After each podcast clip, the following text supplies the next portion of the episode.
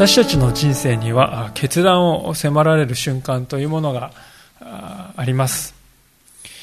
まあ、映画などをですね、見ていますと、その決断というのはですね、それほど難しくない。まあ、いや、むしろ、たやすいように思えることもあるわけですよね。まあ、例えば、こう、カウントダウンでですね、タイマーがピッ、ピッ、ピッとこう動いていてですね、そこでこう赤い線と青い線が飛び出していて、なぜかですね、色分けされてるんですね。そして、どちらをですね、こう切るかで運命が決まるんだ。でよく見る瞬間ですね。で、どうするどうするって言って、えーいっていうことですね。赤い方をニッパーでこうプチッとこう切ると。あとは1秒のところでカウントダウンが止まって、ふーっとですね、安堵が訪れるっていう、ね、そういう場面を私も何度も何度も見たことがありますし、見た皆さんもよく見るんじゃないでしょうか。そんなにですね、膨大な映画を見たわけではないんですけれども、私のその少ないですね、経験の中でも、選んだ線がですね、間違っていたその瞬間でですね、バーンと爆発して、えー、ジ・エンドってですね、終了ってですね、そういう映画は見たことがないですね。まあ、それというのはうまくいくという前提で脚本が作られているわけですから、まあ当然のことであります。しかし、現実の私たちの決断にはそのような脚本というものはもちろんありません。私たちが日々の中で直面している決断というのは、いくつものですね、要因がこう、もつれた糸のように複雑に絡み合っていて、どちらをですね、行くにしても、茨の道がある。まあ、そんな道を、があるんではないか。そんな決断が多いのではないかと思うんですね。今日の聖書箇所はある意味ではそのような、まあ、究極の決断とも言っていいような、その決断を強いられた、ある信仰者の姿が書かれております。で、今日はこのところから信仰者として決断を迫られた時にどのように歩んでいけばよいのかということをご一緒に学んでいきたいと思っております。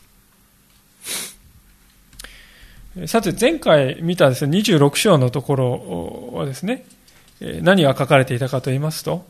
まあ、ダビデとサウルというイスラエルの王様の和解の場面が描かれていました。まあ、非常に感動的な場面でありますけれども、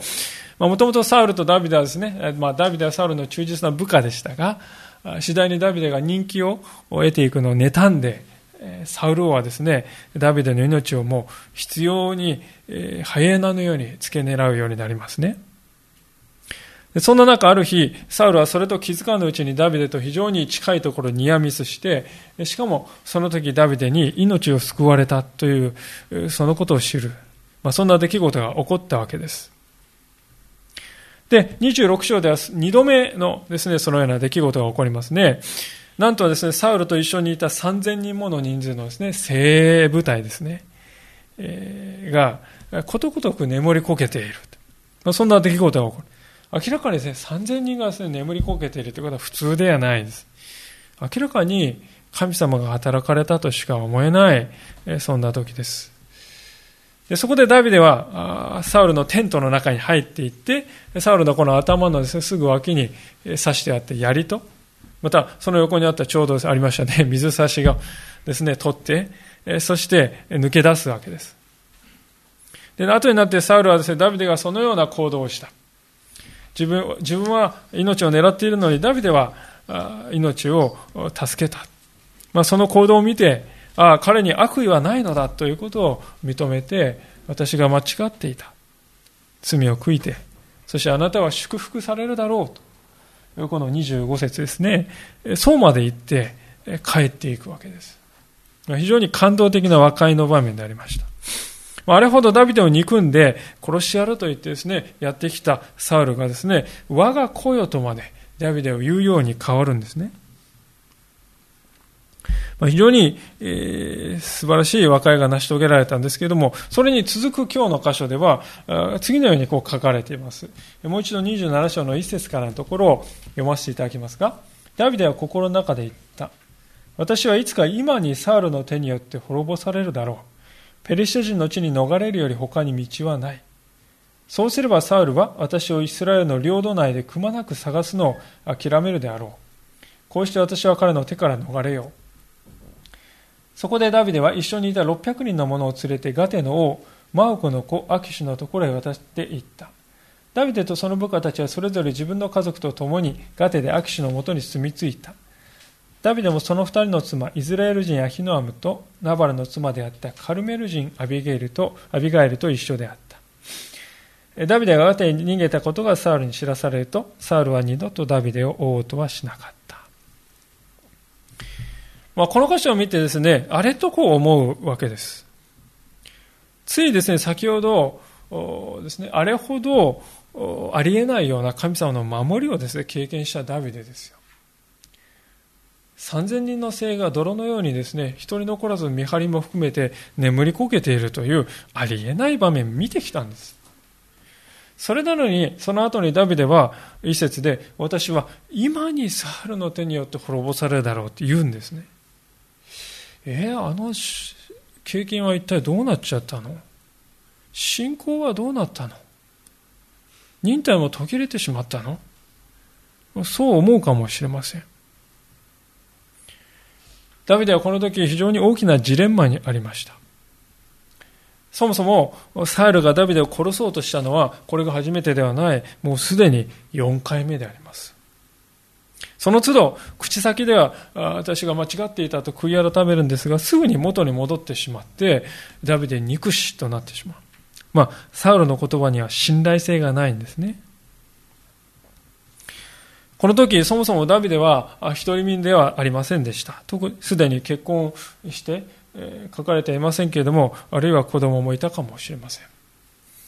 そしてダビデの連れの部下たちは600人いて、それぞれ奥さんも持ち、子供も生まれていたことでしょう。家族は増えておそらく1000人以上はいたんではないかと思うんですよね。1000人以上のです、ね、女性や子供たちを連れてですね、荒野をですね、まあ、馬に乗った軍隊から逃げ切る。それはなかなかに難しいことでしょう。確かに、ここは本当に神様の奇跡的な守りによって逃げ切れたけれども、今後もずっとそうし続けられるだろうか。そもそも放浪の生活なのでですね、食料がないわけです。千人の人々を食べさせるということは簡単なことではありません。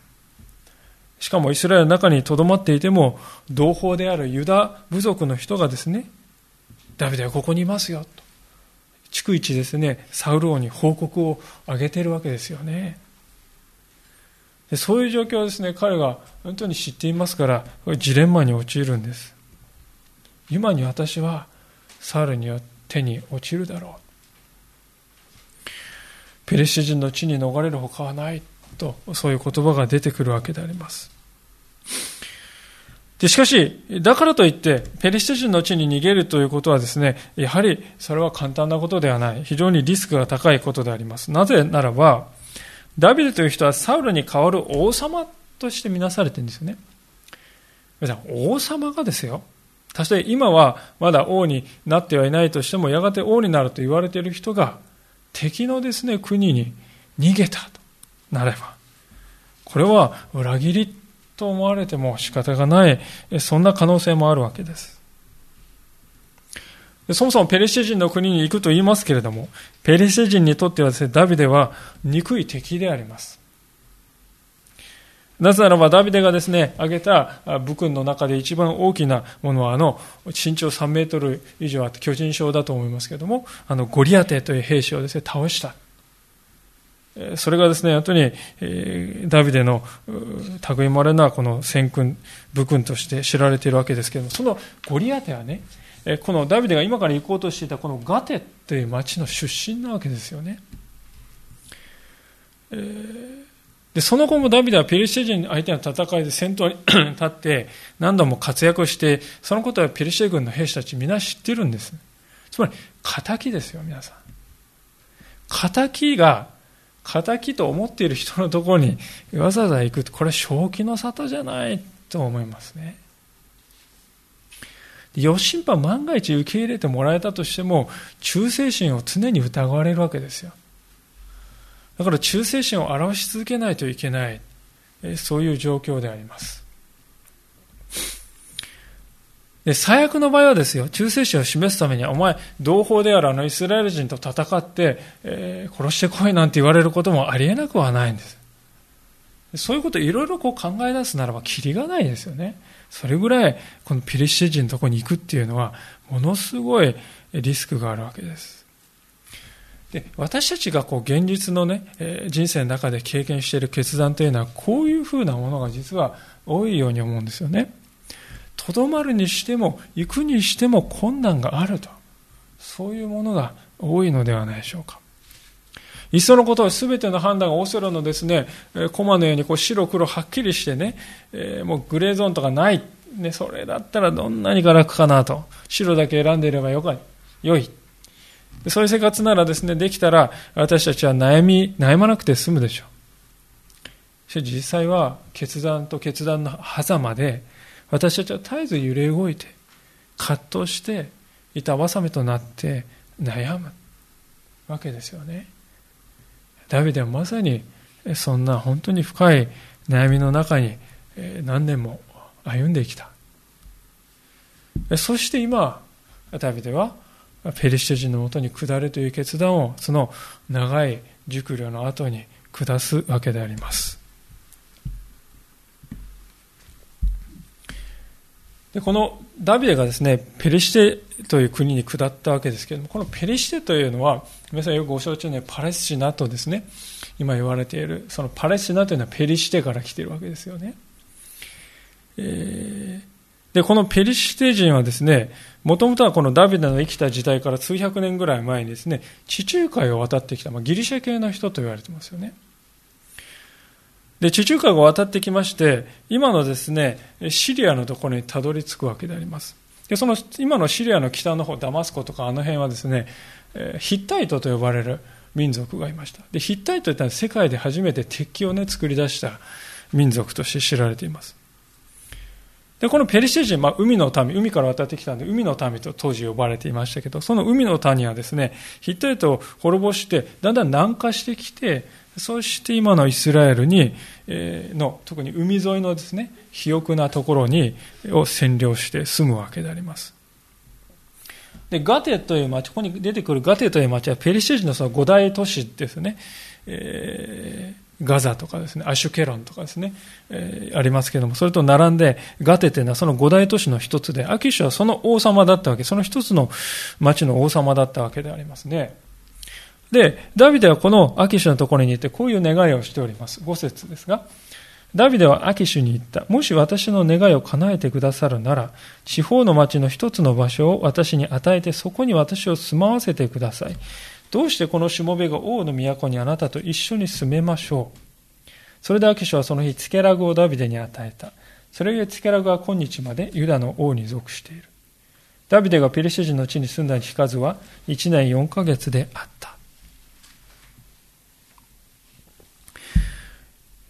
ここまでのダビデの行動というのはですね、ともすると突発的なその時の思いでこう動いているかに見えるんですけれども、しかし実はですね、非常によく考えられたものであるということがわかるわけであります。まずダビデ一人だけで行くんじゃなくてね、全集団を、女性や子供たちも連れて、アキシのもとに下っているわけです。で、これはですね、アキシにとって安心できることなんですね。なぜかというと、いざとなれば妻や子供たちを人質に取れるからであります。日本でもですね、戦国時代なんか振り返りますと、敵対している武将に信用してもらうためにね、家族をこう、差し出すということは普通に行われていたようですね。それと似ております。ですから、アキシは家族を連れて下ってきたって、それは信用しやすいわけであります。で、どうもイスラエルの王であるサウルに非常にこう必要に狙われている、敵として思われている、そんな奴らしいということですよね。これも好都合であります。アキシにとってイスラエルという国は敵でありますが、その敵から追われているもの、つまり敵の敵は味方ということになりますね。ダビデがですね、ここで、ツケラグの町という町を提案して、ね、願い出ているということも、まあ実は非常に考え抜いた提案だったと思います。このチケラグという町はおそらくアキシュがいるこのガテというところから30キロぐらい離れたところだったと言われていますね。まあここからどうでしょう？対話町ぐらいでしょうかね。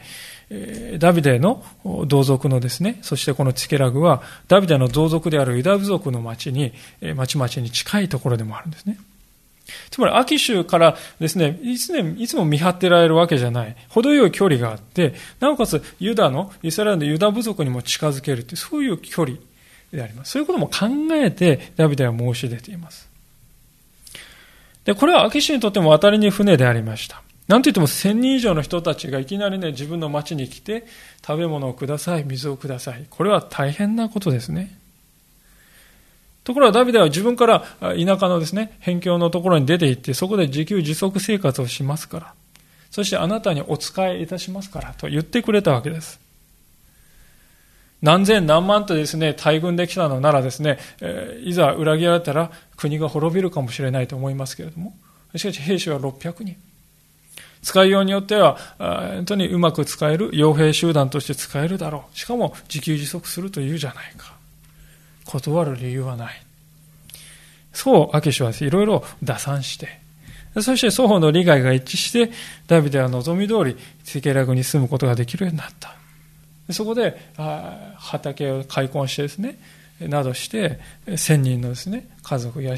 という道も開けてきたわけですねですからこうしたことはですねダビデは決してもう忍耐も忍耐も限界に来てもうボーンとですね衝動的に行動しちゃった結果というわけではないんだということなんです一節を見ますとダビデは心の中で言ったそう書いてありますが心の中ですね、これは自問自答して、熟慮に熟慮を重ねたということを表しています。一体どういう提案をすれば、敵であるペリシ人が敵である私を受け入れるという道が開けるだろうか。どんな提案なら受け入れられやすいだろうか。そう考えて、実際その通りに行動したということです。私たちにとってこのことは教訓となるのではないでしょうか。難しい決断を迫られるということが人生にはあります。で、その時に困難が予想されるのではあるほど、私たちはその先のことをうやむやにして決断するのではなく、その先のことをしっかりと考えていくということが大切だということです。実は私たちがですね、生きていく中で多くの問題を経験しますけれども、大体の場合は、このように先のことをしっかり考えないで、その瞬間、その短い間の刹那的なことだけしか考えないで決断するところから、私たちに問題が起こってくると言っても過言ではないではないでしょうか。創世記というところに人類が起こした最初の罪のことが書かれております。多くの方がご承知のことでありますけれども、まさにその最初の罪は刹那的な生き方が現れたものだと言えるんではないでしょうか。最初の人、アダムとエヴァは何をしたかといえば、神様がこの木の実を食べるならば必ず死ぬと警告しておられた。そのただ一本の木ですよ。その一本の木の実を取って食べるということをするわけです。で時にですね、その一本の木食べさせないって神様は意地悪だっていう見方もね、ありますけれども、しかしその一本の木以外の何千何万何十万という木からは自由に食べていいという、そういう状態でありました。ところがその一本の木に心が奪われて、囚われた。そしてその木の実を食べるわけです。一瞬の甘い香りを得たかったんです。でもその代わりに何を失った失ったかといえば永遠というものを失ったわけです。それ以来人がですね、人はですね、束の間の快楽を得るために永遠なる神様との関係を売り渡すというですね、決断をあらゆるところでしております。あの、ヤコブとエサウのですね、兄弟のことを皆さんもご存知でしょう。エサウは一杯の豆お腹を減って一杯の豆を欲しいがために、一杯の豆の煮たですね、料理を欲しいがために、長男の権利をですね、売り渡すということをしました。まあ、そのようなですね、例は埋挙にいとまがないです。私たちも本当に一瞬の、一時の、その快楽のために、永遠ということを考えずに歩む。そこに問題が起きてきて、私たちはそれを経験するわけです。でそのことを考えるときにダビデが本当に白深さを持って行動したというところに教えられるのではないでしょうか。さあそういうわけで、このティケラグという町での歩みが始まったわけでありますけれども、じゃあ彼はそこで何をして生きたかというと、8節から9節のところに書かれております。ダビデは部下と共に登っていって、ゲシュル人、ゲゼル人、アマレク人を襲った。彼らは昔からシュルの方エジプトの国に及ぶ地域に住んでいた。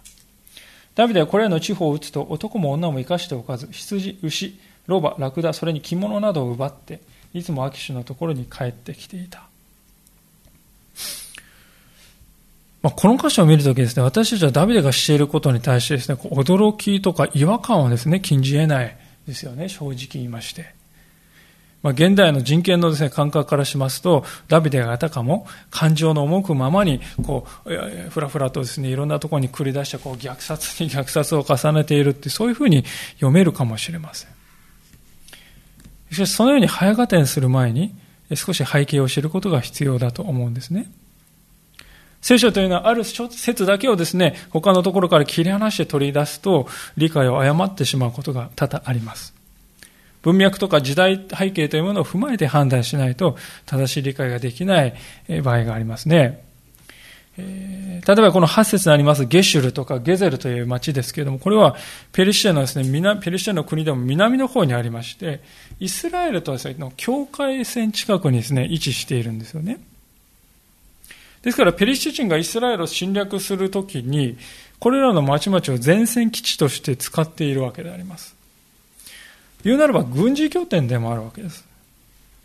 で、ここからペリシテ人がですね、略奪隊がですね、こう出て行って、イスラエルの町々をですね、ことあるごとにこう襲っては略奪するということを繰り返していました。でそういう、う歴史があるわけです。そういう事情があるわけです。ですから、ダビデは、ある意味ではそのような攻撃からイスラエルを守ろうとしたとも言えるわけであります。でさらにこのアマレク人と呼ばれる人たちですけれども、この人たちはですね、当時の中近東をですね、幅広く移動していた遊牧民族なんですね。で、この民族はですね、あの、モーセに率いられてイスラエルの民がエジプトから出た時に、イスラエルの民に襲いかかったことでですね、知られているわけであります。で、それからするともう今のこの時代というのは数百年も経ってんですよ。数百年経っていても依然としてイスラエルを敵視して攻撃を繰り返しているわけです。で、そういう歴史的背景があっての行動であります。ですから決して平和にですね、のんびりとのほほんと暮らしていた町に襲いかかったというわけではないわけですよね。もちろんだからといって一人の生存者も残さなかったということは非常とですね、映ると思うんです。確かに現代の感覚においてはそうだと思います。しかし他に選択肢は果たしてあっただろうかと思うんですね。もし一人か二人かあるいは逃がしてやるならば、立ちどころにその人たちはアキシュにところに行って、ダビデはこれこれのことをしました。そう言えば、ダビデは全て終わりであります。あるいは捕虜として捕らえたとしても、アキシュがダビデのところに来てその捕虜を見たときに、あの人たちは一体何か。そう言われればやはり終わりであります。つまり選択肢はなかったのかもしれません。そもそもですね、ダビデは敵国のですね、次の王として言われている人たち、その人が下ってきたわけですよね。本当かどうか、疑うのは当然であります。忠誠心を示してみろ。で忠誠心を示すためにはですね、イスラエルの国を襲って、そして略奪、戦利品をですね、持って帰ってくるっていう、そういうことをするしかないんですよね。でしかしもちろんダビデは同胞のあるイスラエル人に対してそんなことをするわけでにはいかない。それで彼が悩んだ末に考えた結論がこのことだったのではないかと思うんですね。そういう状況があるわけです。日本でもしかし振り返ってみますと戦国時代、えー、という時代がありました。戦国時代が終わったのは天下統一が果たされた時であります。その時に初めて平和が訪れましたが、それまではもう戦いに次ぐ戦いが100年近くにわたって、100年、200年にわたって繰り広げられたわけであります。もちろん人間の罪がそのような戦いをですね、繰り広げたと思うんですけれども、だからといって私たちはですね、戦国時代の人々はあれね、意味ない時代だったな。あの時代の人たちはみんな逆説ばかり繰り返していて、えー、野蛮人だよねってそういうふうには見ないですよね。もちろん戦いがない方が良いということは確かでありますが、しかし時には今日の箇所のダビデのように自分の意志ではどうにも動かしようのない敵意というものに巻き込まれて命を自分で守らなければならない。そんなことは古代の中近東の社会では日常的に起こることだったわけです。確かにダビデの取った選択というものは私たちの目からするとこれは最善なのだろうか、そう思うものかもしれません。いや、もしかすると、サウルの手にかかって潔く出て行って、抵抗をしないで、潔く私は王として死ぬ。そういう、それが信仰者としての本分ではないか。ってそう考える方もいるかもしれません。でもそうなると何が起こるでしょう？あなたはイスラエルの王となると言われた神様の約束がついえていくということになるわけです。ダビデは生きるということをまず第一に考える必要がありました。だからこそ生き延びる可能性が少しでも高いペリシテの地にあえて行こうという決断を下したのであります。その時もダビデは神様の約束というものを握っていました。それでティケラグの町を住まわせてください、町に住まわせてくださいと願い出たのですね。彼はその時何を考えていたかといえば、自分の同族のユダ部族がいつも略奪を受けている、その状況を何とかしたいという思いがあった。当時ユダ部族というのはですね、ダビデの出身なんですよ。出身部族なのに、ダビデのことをですね、スパイしていましたよね。ダビデここにいますよ。あそこですよ。すぐ来てください。そんなことをするのがユダ部族。私たちであればね、そんなことをされたら意種返しありませんけども、もう知らんと。しかしダビデ彼らを恨むのではなく、むしろユダ部族の危険を救ってあげよう。そうして自分の善意を示そう。そしてユダ部族との関係を修復しよう。やがて自らが王となるときに彼らとに支えられたいからだ。まあ、ダビデはそのようにですね、非常に難しい状況なんです。しかし先を見て、神様の約束がなるということを見て、戦略的に行動していました。敵国にありながら、彼は自暴自棄になるのではなく、神様を信頼して行動していた。そう言えるんではないかと思うんですよね。ところでダビデはですね、いつもアキシにこのことをどういうふうにこう説明していたかという、そのことがまあ10節からのところに書いてありますが、アキシは今日はどこを襲ったのか、まあ、忠誠心をね、試してるんですよね。どこを襲ったのかと尋ねると、ダビデはいつもユダのネゲブとか、エラフメール人のネゲブとか、ケニ人のネゲブとか答えていた。ダビデは男も女も生かしておかず、ガテに一人も連れてこなかった。彼らが、ダビデはこういうことをしたと言って自分たちのことを告げるといけないと思ったからである。ダビデはフェレシア人の地に住んでいる間、いつもこのようなやり方をしていた。アキシはダビデを信用してこう思った。ダビデは進んで自分の同胞イスラエル人に意味嫌われるようなことをしている。彼はいつまでも私のしもべになっていよう。ダビデはですね、イスラエルのこのユダ部族、自分のつまり同胞たちを攻撃しているとこう言うわけであります。で、そこで、えー、ユダのネゲブとか、エラフメール人ネゲブとか、ケネ人のネゲブ、うんぬんとこう言いますね。これ、ネゲブっていうのはですね、南の方っていう意味なんですよ。で、この辺の広さのことを考えますと、大体ダビデがどういう言い方したかっていうとですね、ユダのネゲビっていうと、宮城県南部ぐらいね、の広さですよ。そういう言い方なんです。そういう言い方をしてるんですね。つまり、特定しているようでありながら実は特定していない、実に絶妙な言い方です。で今だったらね、どの辺だって言って地図出して、ここで 言わされますけど、昔、3000年前ですから地図もない。GPS ももちろんないです。街はどうやってですね、覚えたかっていうと、オアシスがあるところとかね、この道に面した、2日の道のり行ったところとか、山があって、あの山があって、双子の山があるところとか、そういう目印で判断して。だからこのユダのネゲブって言い方で通じるんですね。このエラフメール人っていうのはですね、えー、ある先祖のですね、名前から出た言い方であります。人とか国民の名前じゃないですね。私たちは大崎市に住んでいます。大崎市ってもともとは戦国時代の武将の大崎氏から来ていますよね。まあそういう意味です。で、ケニ人っていうのはですね、鍛冶屋っていう意味なんですよ。ですからおそらく金属加工ですね、非常に長けていて、彼はイスラエル人に友好的な人たちです。つまりダビデはここで実際には彼らを保護して守ったんだけども、その人たちを滅ぼしましたと言っているわけですよね。これ皆さん、ね、二枚舌ですよ。完全な二枚舌であります。で、こういうやり方はどうなのかと私たちはすぐにまた思うわけであります。しかしです、私がそのこと以上に驚かされるのは、アキシュがダビデのこれらの言葉をそのまま信じきったということです。ダビデが戦利品という証拠をね、持ってきて、戦利品が入ってくるわけですから、それでこう、実利があるわけですから、まあそれもあったでしょうけれども、そしてダビデが言ってることに反するような証拠も出てこない。当たり前ですよね。出てこないようにしているわけですから。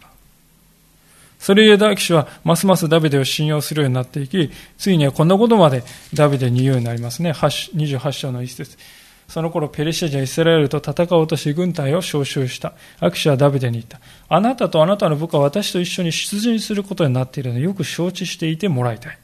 ダビデはアキシに言った。よろしゅうございます。このしもべがどうするかお分かりになるでしょう。アキシはダビデに言った。よろしい。あなたをいつまでも私の護衛に任命しておこう。ついにダビデは恐れていたことが現実になってしまいました。同胞イスラエルに対する戦いにお前も来るのだと、私の護衛として来るのだと命じられてしまう。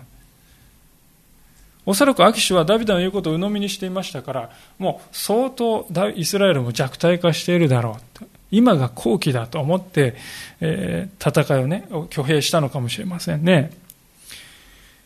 えーで、この時ダビデにとっては非常にこう究極のまた状況に追われる、追い込まれるわけですね。で、そこで彼がですね、どういう返事したか2節の言葉ですね、どうするかお分かりでしょうと。戦いますとも、戦いませんとも言わない。絶妙な言い方です。で、ところがアキシはよろしいって言ってね、戦ってくれるものというふうに解釈してくれてるわけです。非常に驚くべき状況だと思うんですね。で、このですね、この二枚舌とかね、この同胞に対する挙兵させられるとかね、戦いに出るとか、まあ、身から出たサビじゃありませんけれど、ダビデの嘘がこうなって窮地に陥られた、ね、わけですよ。で、実際この結果がどうなるかっていうのは実は29章までわからないわけですけども、一体聖書はこのところから何をしようとしているのかと。そこが大切だと思うんです。まず、えー、確認しておきたいことはですね、聖書はやはり目的のためなら、ごめんなさい、目的と、目的のためなら手段は正当化されるんだ。そういうことを言ってるんではないです。あるいはこれはやむを得ないことだからと。ちょっと見て見ぬふりをしなさい。そういうことを言っているわけでもない。ダビデが二枚自体を用いているということは私たちは模範とすべき姿ではないことは確実であります。で、私たちがこのところから何を学ぶことができるのかといえば、それは、ダビデの言葉とかやり方が優れていたからこの計略が成功したんではないんだということです。握手の姿を見るとき私はその思いを非常に強くします。実はダビデがですね、ガテに来たっていうのはこれ初めてのことじゃないんですよ。前にも一回来てんですね。21章のところですけれども、ダビデはその時は一人で行ってます。でしかも、私ダビデですって、そういう身分を全部隠してね、えー、浪人、一人の浪人のようにして、えー、逃げたわけです。で、その時、家来たちは、あれ、ダビデじゃないか。ダビデ、ダビデ。見破るわけですよね。あれ、ダビデだ。で、処刑してしまうっていうわけですけれども、ダビデはその時何をしたかというと、よだれをこう、だらだら流したり、門にですね、寄りかかって、傷をつけたり、なんだかんだってですね、強靭をとにかく装って逃れようとするんですね。で、アキシは、ね、それを見て簡単に信じてしまう。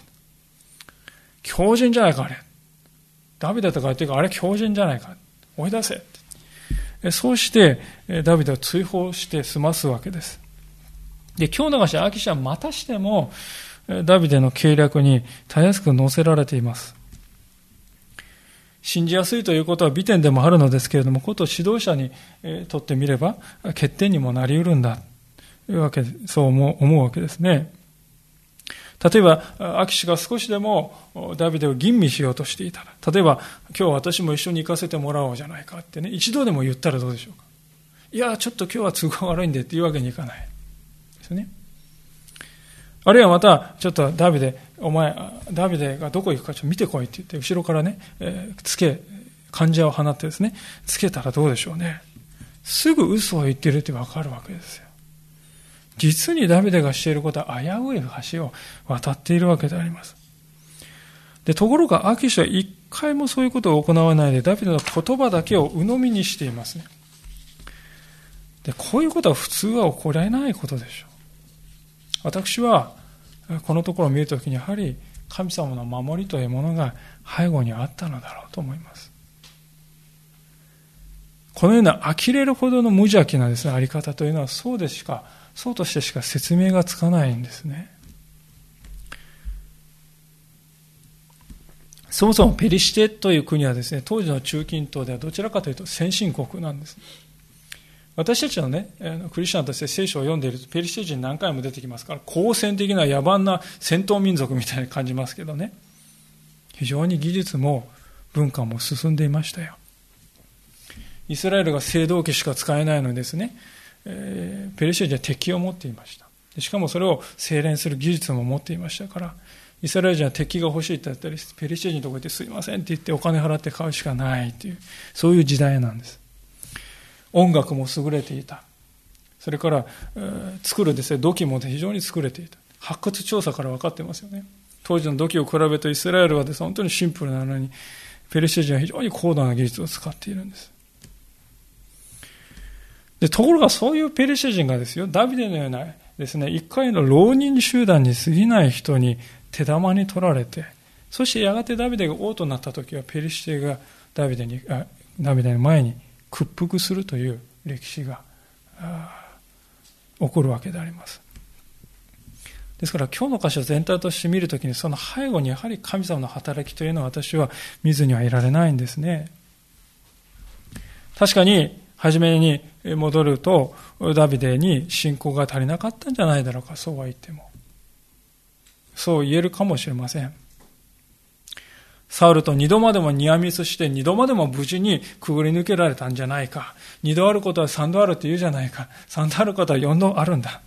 ずっとずっと神様が助けてくだかり、くださり続けるんだ。これはそのサインじゃないか。信仰に今立つべきじゃないか。あくまでもイスラエルに留まり続けて、サウルに追い回され続けながらも、いつも神様の奇跡が守りで生き続ける。それが信仰的な生き方じゃないか。そう言えそう言えるのかもしれない。それが信仰的だというのならそうなのかもしれない。けれども重要なことは彼は自分一人ではなかった。男たちだけではなかった。女性や子供たちも抱えた千人以上の集団であった。たとえ自分たちはサウルから逃れられても足の遅い子供たちやあるいは女性たちがサウルに捕まってしまうかもしれない。そうなったら人質に取られて出てこいと言われて終わってしまう。そうすれば、とすればダベレに残された道は国を出るということしかなかったのではないかと思うんですよね。もちろん苦渋の決断であったと思うのです。白か黒かはっきりした選択肢がならばどんなにか良いか、ダビデはそう思っていたでしょう。しかしダビデがさまられたのはどういうことかというと、どちらの道を選んだとしても困難があるけれども、どちらがより現実的でより可能性があるだろうかということを理性と信仰を働かせて判断する。そういうことだったわけです。私たちにもこのような決断を迫られる瞬間というものは人生にはあるでしょう。その決断は分かりやすいものばかりではありません。このダビデのするような本当に究極の決断のようなものもあるでしょう。でもぜひとも知っておきたいことがあるのです。それは神様というお方はそのような状況であっても私たちが信仰に基づいて一度決断を下したならばその決断を尊重してくださる。そしてその決断の行く先で私たちを助けてまた導いてくださるお方なんだ。そういうことです。私たちはともすると信仰者として生きていくときに神様の御心を誤りなく私は知ってそこに、え、いつも間違いなく歩んでいきたい。間違いたくないそう思います。しかし実際の私たちの歩みを見てみるとそれほど分かりやすいことばかりではありません。今日の箇所にあるダビデが迫られた決断のように判断が一体どちらですべきなのか、突きかねるということ、分かりかねるということが私たちは実に多くあります。私たちそこで間違った決断をしちゃったらもう終わりだ。そんな風に思ってしまうんですけども、それは私はですね、神様という方を小さく見すぎているんではないかと思うんですよね。神様は私たちが信仰を持って下した決断を尊重してくださるお方なのだということです。そしてその決断の先にあって必要な助けをお与えくださる方なんだということです。詩篇の46編というところに次のような言葉があります。開けてみたいと思うのですけれども、聖書の真ん中のあたりに詩篇という書物がありますが、第3版の新しい聖書を使いの方950ページ、教会備え付けの聖書を使いの方は871ページか872ページになります。詩篇の46編というところです。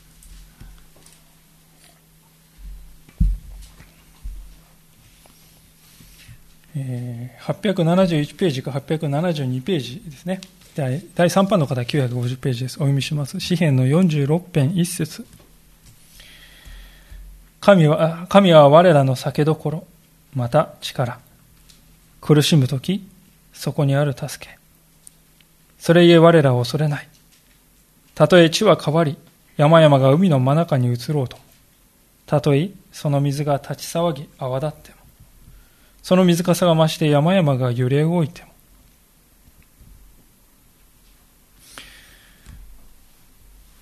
神は我らの酒どころ、また力、苦しむとき、そこにある助けだ。と、この古の信仰者は言っております信仰を持って生きるということは苦しみに合わないということではありませんここにありますように人生の中において私たちは信仰者として生きるっていく中でどこでもいつでも神様はひしひしとですね一緒にいてもどこに行くにもビンビンにこう神様で感じて生きられるっていうそういうわけでもないんですね実際今日のですね、えー、第一サムエルの27章を見るとそこにですね、不思議なことですが、主とか神様、神とかね、そういう言葉が一回も出てきませんよ。ただの一度もですね、主とか神、そういう言葉が出てこない章です。今日の27章はね。ダビデは孤独でありました。今日の今、今見た、ごめんなさい、今見た46編にあるように、えー苦しむという時があるわけであります。最大の苦しみは神がいない。神が不在である。それが私たちにとって本当に大きな痛みです。私たちが神がいないように感じるから、だから、しかしそれは神がいないということなんだ。そういうわけではないですよね。多くの人々が私は神様を感じられないです神がいるようなですね、え、いるんなら良いことが起こるべきなのに、え、そんなことが起こらない。だから神はいないんですよ。とそういうふうに単純に考えています。しかしそれは神様という方を小さく見すぎているのではないかと思います。例えばですね、太平洋のど真ん中にですね、島があったとしましょう。その島の中に池があったとします。そこに住んでいるカエルは海を見たことがありません。ですから、自分の目の前の小さな池だけを見て、この世の中にはクジラなどという巨大な生き物がいると、ほらを吹く者もいるが、見てみろ。どこにいるのか、そんな生き物が。そういう。同じことが人間にも当てはまるのではないでしょうか。私たちは池の中で海というものを知らないで、つまり神様のなさることが見えていないだけなのではないか。特に今日の箇所のように神様が働かれている、ね、神とか主とかいう言葉一回も出てこないです。神様が働かれている、主が働いている、明確にわからないそんな状況は多々あるわけです。しかしですよ、それは神が働いてない、休んでいる、眠っている、いなくなってしまったということではない。神は確かに働いておられるんだということです。ですから私たちが物事を判断するときに大切なことは、神様が約束してくださったこと、それが成し遂げられるその道はどこだろうか。そう考えることではないでしょうか。ダビデにとっては神様の約束というものはイスラエルの王とされるということでした。彼はいつもそれを握り握って生きていました。ですから、神様の約束をいつもそれだけを握っていますから、将来の王なのに敵国の世話になる、そんな不妙なことは断じてできないってね、それ人の目を気にしているわけです。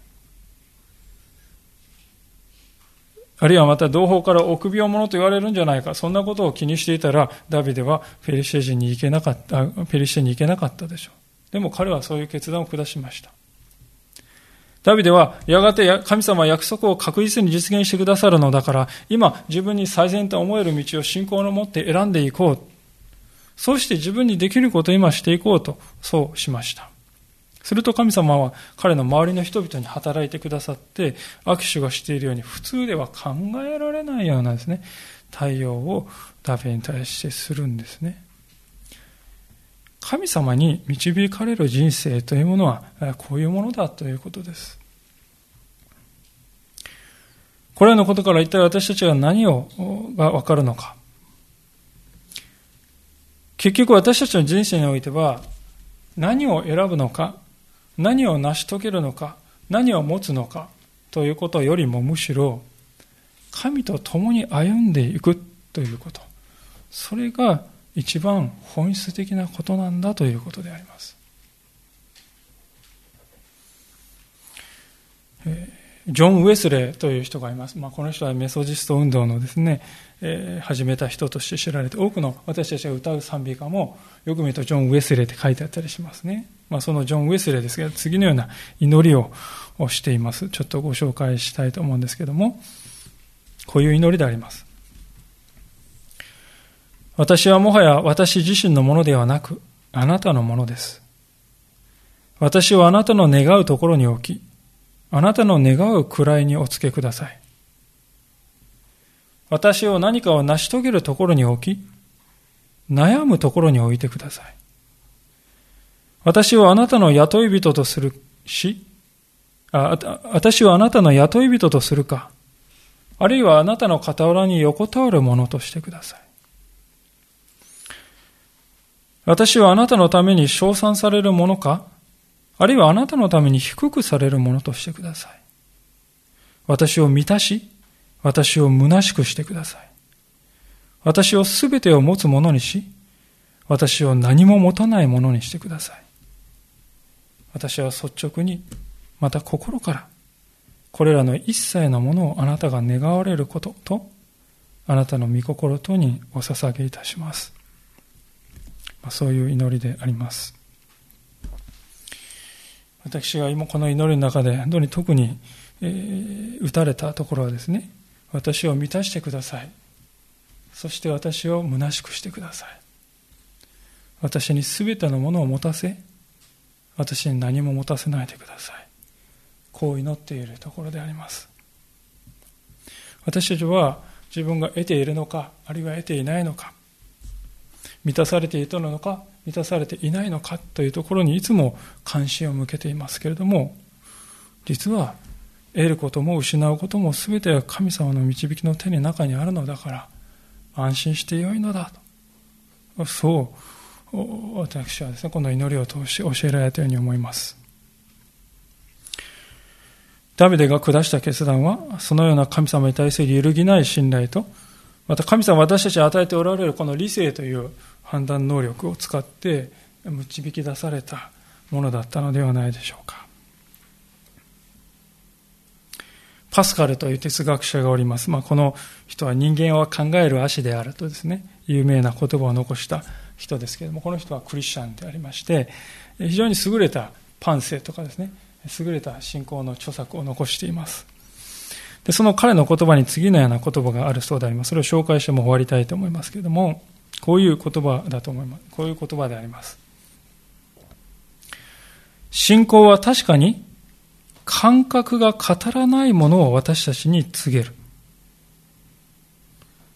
しかしそれは感覚が見ているものと反対のことではない。信仰は感覚の上にあるものであって、感覚に立ち向かうものではない。信仰とは感覚の上にあるものであって、感覚に立ち向かう、つまり矛盾するものではない。ということですね。感覚というのは私たちが日常生活の中で感じ、また見、聞き、触りですね、受けているものです。信仰はそれに立ち向かうでなく、その上にあり、その感覚が告げないことを私たちに告げる。しかしそれは感覚と矛盾するようなものではない。そう言っています。いかがでしょうか、皆さん。ダビデは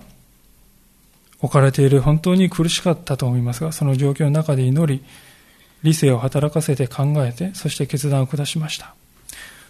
そのプロセスを神様を祝福し、彼の行く先を切り開いてくださった。信仰に、信仰に生きるということは、私たちの心や耳や目が感じている物事を無視して、そこに反して、それを滅却して、それを殺していきなさいというものではない。信仰というものはむしろ感覚が見ている物事に意味を与えてくれるものであります。そして感覚はまだ見えていないその先にあるものを私たちに見させてくれる、それが信仰なのだということです。私たちはそこを見て生きていくのだということですよね。このことをしっかりと覚えて、神様を信頼して決断を下すものとなっていきたいと思います。お祈りしたいと思います。